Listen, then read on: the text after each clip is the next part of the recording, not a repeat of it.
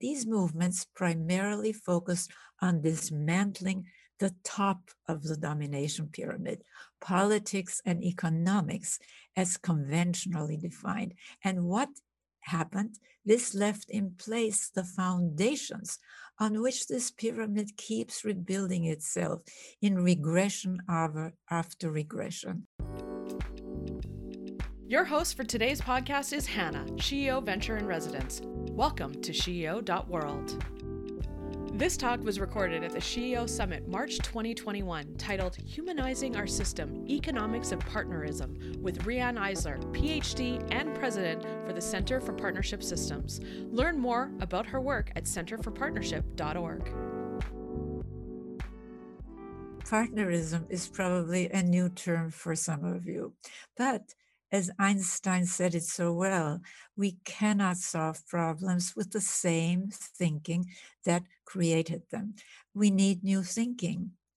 And again, uh, my work has been dedicated not only to new thinking, the thinking we need to bring about a more just and caring world, but also to identifying the actions, the steps we can and must take to do this. Now, that's all detailed in my books, uh, in The Chalice and the Blade, which, by the way, is now in its 57th US printing and 37 foreign editions. And to fast forward to my most recent book, uh, which came out a few months ago with Oxford University Press, Nurturing Our Humanity. But in this short time, uh, we have together, I'm going to ask you to start by stepping out of your comfort zone. And yes, take a fresh look at the old social and economic categories we've been taught. Because think about it whether it's Eastern or Western, religious or secular, rightist or leftist, capitalist or socialist, Uh, there have been repressive, violent, unjust regimes in every one of these old social categories. So none of them tell us what we have to create to have a better world. And not only that, and this is critical, if you really think about it, these conventional categories marginalize or just leave out the majority of humanity women, and children. By contrast, the partnership system and the domination system are new categories that provide us a holistic way of looking at social systems because that's what we need to create a better world. What they provide us with is a new tool, what I've called the partnership domination social scale. Uh, in other words, always a matter of degree. But as you will see, in this scale, the status of women and yes, of children are key elements. Indeed, as you will see, they are foundational to a better future for us all women, men, everyone in between, and children. Now, the good news is we don't have to start from square one to move to partnership oriented societies, and with this, to a caring economics of partnerism again.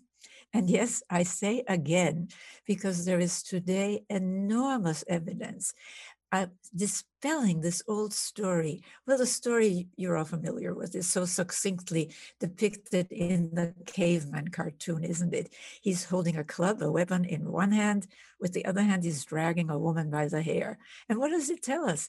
It's always been this way. By implication, it always will be this way. Violence, injustice, male dominance, that's just human nature. Now, that is a false story. And by the way, this is really detailed in um, my latest book, on Nurturing Our Humanity, because we know today for millennia, for thousands of years in our prehistory, no, for millions of years in our prehistory, forgive me, society is oriented more to the partnership side of the partnership domination scale. They were not ideal, but they were more egalitarian yes, more gender balance. Children were not terrorized into submission and violence, starting with the family all the way to intergroup relations, was not the norm. In fact, we are learning from archaeology, anthropology, linguistics, DNA studies that warfare is at most 5,000 to 10,000 years old, which really is a drop in the millennia long evolutionary bucket of our species, so that for most of our human adventure here on Earth, we today know that we did not live in domination oriented societies, which are themselves only a recent development about five to 10,000 years ago. And you have to really get this information into not only the academy, but into the public discourse. And I'm going to really uh, jump now uh, to modern times, because if you look at recorded history through this lens of the partnership domination social scale, uh, what you can see is that modern history isn't just this random collection of events.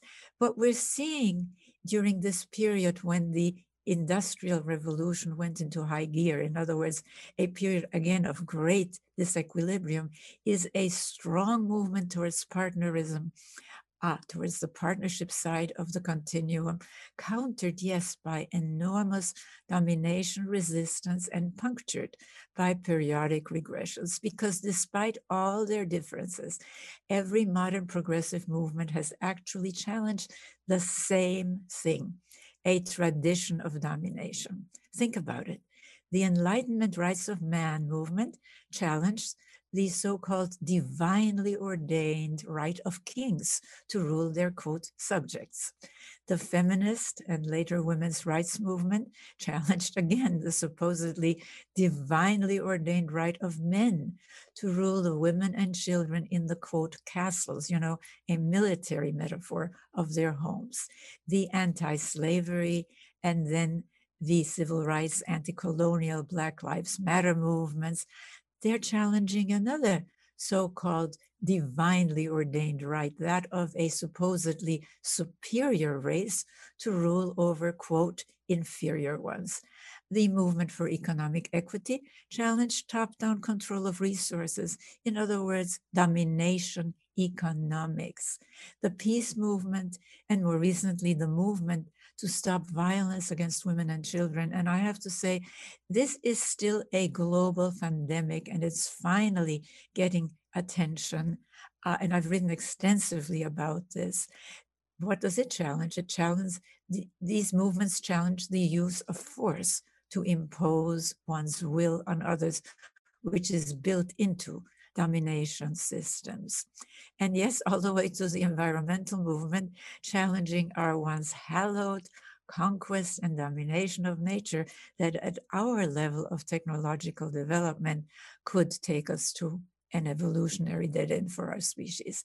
But if we look more closely, and this is really important, what we see is that these movements primarily focus on dismantling the top of the domination pyramid, politics and economics as conventionally defined. And what happened? This left in place the foundations on which this pyramid keeps rebuilding itself in regression after regression, whether it's secular, like Nazi Germany or Stalin's Soviet Union, or religious, like so called religious fundamentalism, which, if you really think about it, it is domination fundamentalism. What do they want? They want top down control in both the family and the state or tribe, whether it's ISIS, the Taliban, Khomeini's Iran, or the rightist fundamentalist alliance in the US. And all of them, not coincidentally, also believe that war is holy, violence is great, right? Uh, so, really, if we want to move forward, we've got to pay well attention to these foundations. And because, look, unless we shift the foundations from domination to partnership, we will continue to have regressions like what we're going through right now and are just beginning to come out of in the United States with all the suffering and horror they bring. And yes, these cornerstones uh, I want to mention, and again, this is detailed in my books, are quite different from what the mainstream conversation, as well as the academic conversation, has been, at least until now. And we've got to change that. They are childhood because neuroscience shows that our brains, nothing less than our brains, uh, are affected by in, by how our brains develop in interaction with our cultural environment as mediated through families, education, religion, economics, etc. They are gender, and you'll see why, economics, of course, and stories and language, and they're all interconnected. But as I said, since we have such a short time, I want to use the rest of it to focus on the third cornerstone, economics, or rather a new caring economics of partnerism and some steps, three steps that we need to take uh, to create it. The first step is getting away from the current argument of capitalism versus socialism or vice versa. You know, look, both came out of early industrial times in the 1700s and 1800s, and we're in the 21st century post industrial age. So they're outdated. But the problem goes deeper. While both challenged economics of domination, Smith challenged the top down control of kings and nobles through the mercantilism of his time. Marx challenged the robber baron capitalism of his times. However, both also perpetuated many domination uh, elements, particularly, and this is central, the devaluation of caring for nature and caring for people starting at birth, which by the way, is a key feature of domination economics, whether it's ancient, like that of Chinese emperors, Arab sheikhs, Indian pashas, or the so called neoliberalism or trickle down economics of today. So, for both Smith and Marx, nature was there to be exploited. Nothing in the their theories about caring for our natural life support system. As for the work of caring for people, starting at birth, well, for them, that was just women's work to be done for free in a male controlled household. And the laws supported this. Now, this gendered system of values still permeates economics to this day. So consider somehow there's never enough money for anything stereotypically considered feminine, like caring for children, people's health, keeping a clean and healthy environment. And we have to change this. And that takes us to the second step, showing that caring pays, not only in human and environmental terms, but in purely financial terms. For instance, companies regularly listed as Fortune 500 best companies to work for have a substantially higher return to investors. Lots of evidence of this in the Reel of Nations, including evidence that nations, yes, that caring policies are good for nations. Nations such as Sweden, Norway, Finland, which were so poor they had famines, are today in the highest ranks of the World Economic Forum's global competitiveness reports. And I should add, the international happiness reports, and they are not socialist. They have thriving businesses precisely because they invested in caring for their human infrastructure, their people. Policies like universal health care, high quality childcare, generous paid parental leave, and so on. And yes, also in caring for nature, like cutting carbon emissions. And not coincidentally, and this really is so important, I said all four cornerstones are interconnected. They have the lowest gender gaps, according to the World Economic Forum, with women in top national leadership indeed, and I cannot emphasize this enough, and I really need you to spread this information. Statistical studies show the relationship between a higher status of women and national economic success, and a higher quality of life for all. And we at the Center for Partnership Studies conducted one of these early studies, Women, Men, and the Global Quality of Life.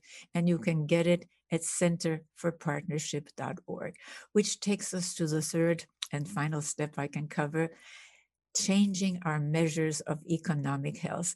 I think you're all aware that GDP is really a mess. It includes activities that harm and even take life, selling cigarettes, unhealthy fast foods, plus the resulting medical and funeral costs. They're great for GDP, but GDP fails to include the huge economic contribution of caring for people and for nature, despite reports, well, like an Australian one mm. showing that if the unpaid caring work in households, mostly still done by women, were included, it would be 50%, 50% of the reported GDP. Now, this is why my organization, the Center for Partnership Studies, is developing new metrics, a social wealth index, which I want to emphasize differs from both GDP and most GDP alternatives because it's geared to our knowledge service age, showing the enormous economic value, especially in this era of caring for people, you know, that could high quality human capital. Well, whether it's produced or not depends neuroscience tells us, largely on the quality of care and education children receive, and yes, also caring for nature. And of course, this index is essential for what SheEO is about women transforming the economy. A team of economists is developing this index so business and government policymakers finally have the missing information they need to make sound, equitable decisions. And I should add, so women who still perform most care work for free or for very low wages are no longer the poorest of the poor worldwide, and everyone has a better quality of life. So I invite you to join me in this movement of moving from domination towards a caring economics of partnerism. And as I said, there's more information at centerforpartnership.org. I thank you. This talk was recorded at the SheEO Summit March 2021 titled Humanizing Our System Economics of Partnerism with Riane Eisler, PhD and President for the Center for Partnership Systems. Learn more about her work at centerforpartnership.org. Thank you for listening to the SheEO.world podcast. Like, comment, subscribe, and share this podcast with your friends. We invite you to join a global community of radically generous women at SheEO.world.